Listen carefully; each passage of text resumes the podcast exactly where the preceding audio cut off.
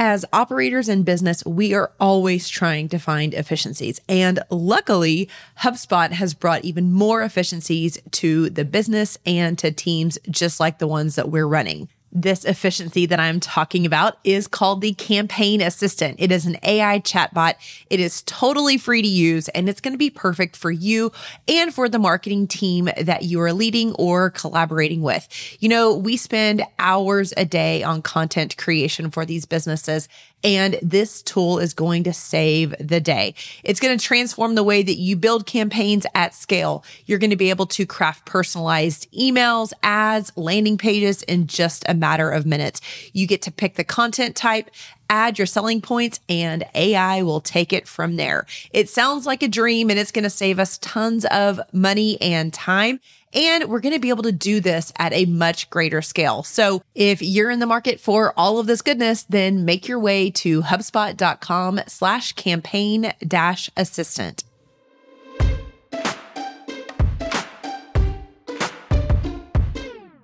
This is the Ops Authority podcast, where my mission is to break down the backside of your business so you can take the right actions to grow and scale.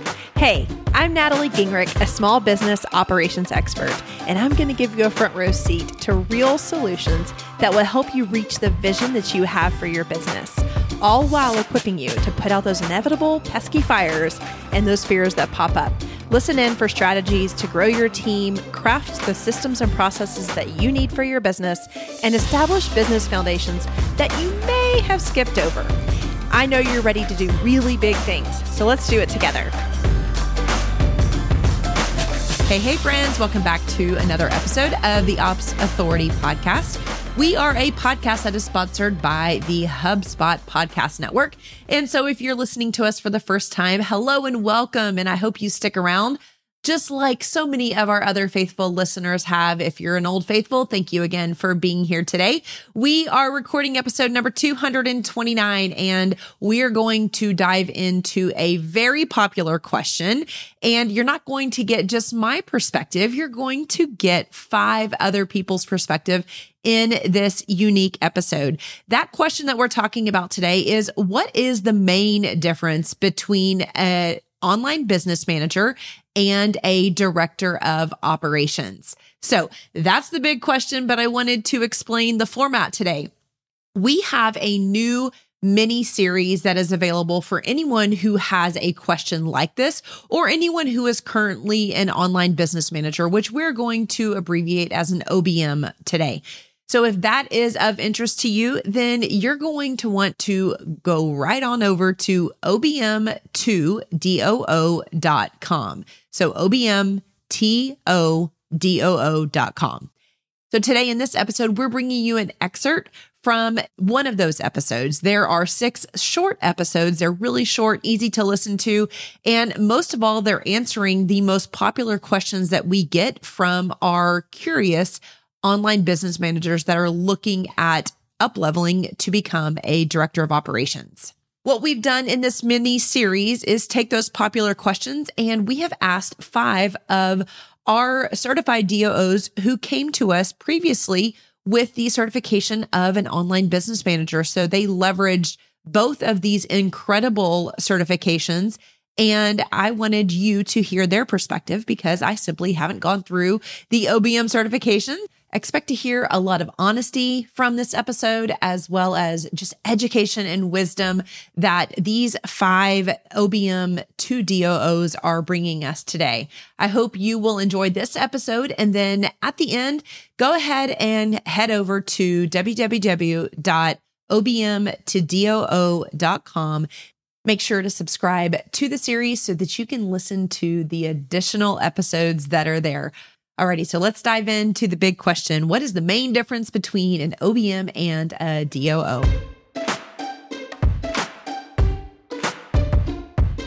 We're going to get things going today with the number one question that we get asked. Which is what do you see is the main difference in being a OBM and a DOO?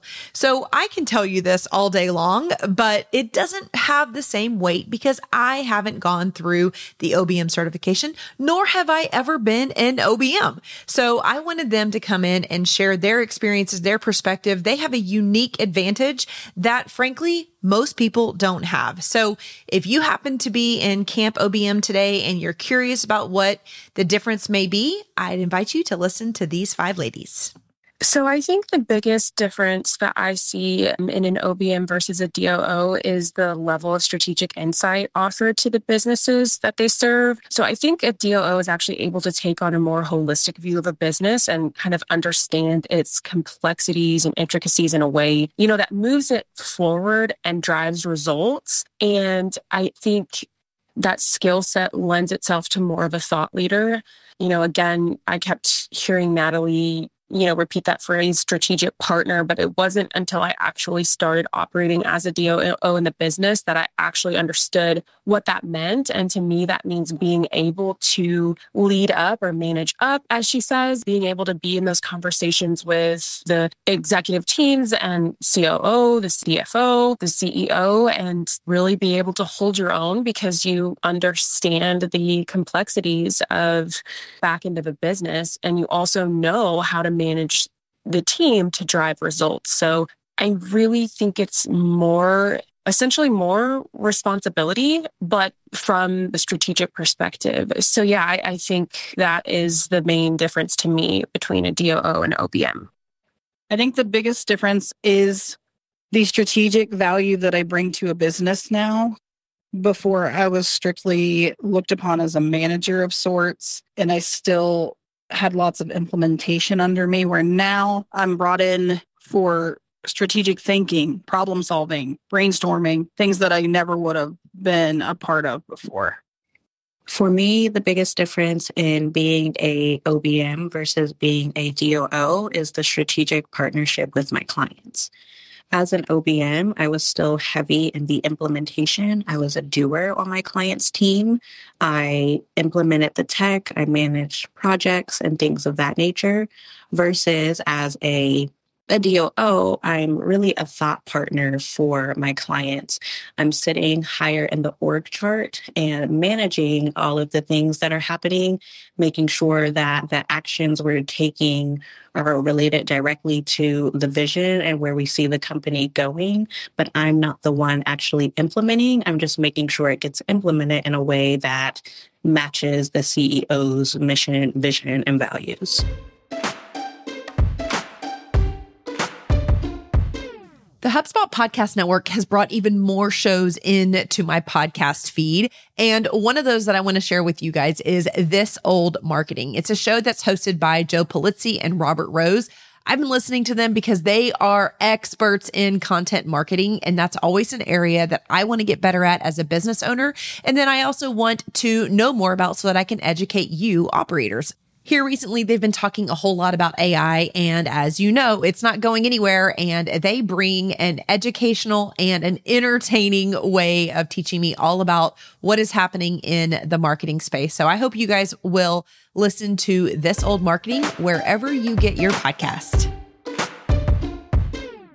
For me, the big difference between being an OBM and a DOO is, well, devil's in the details. So with the OBM clients, I would have been stuck in the implementation, which I was, but I knew I wanted to focus on the strategy. So that's why focusing on the director of operations role was really important to me so that I could be a strategic partner to my clients and work on the big picture stuff. I describe the difference between being an OBM and a DOO as the OBM is, if you think of corporate, is more the middle layer of management. So they are directly managing the team and sort of that next layer above the team. Whereas a DOO is getting into the executive level. So more of a strategic partner and advisor to the business owner and often second in command. So the DOO really help the business owner implement the vision in a way that best supports who the business owner is, their team, and the company as a whole. Wow, ladies, that is awesome. Thank you so much for taking the time to share your perspective.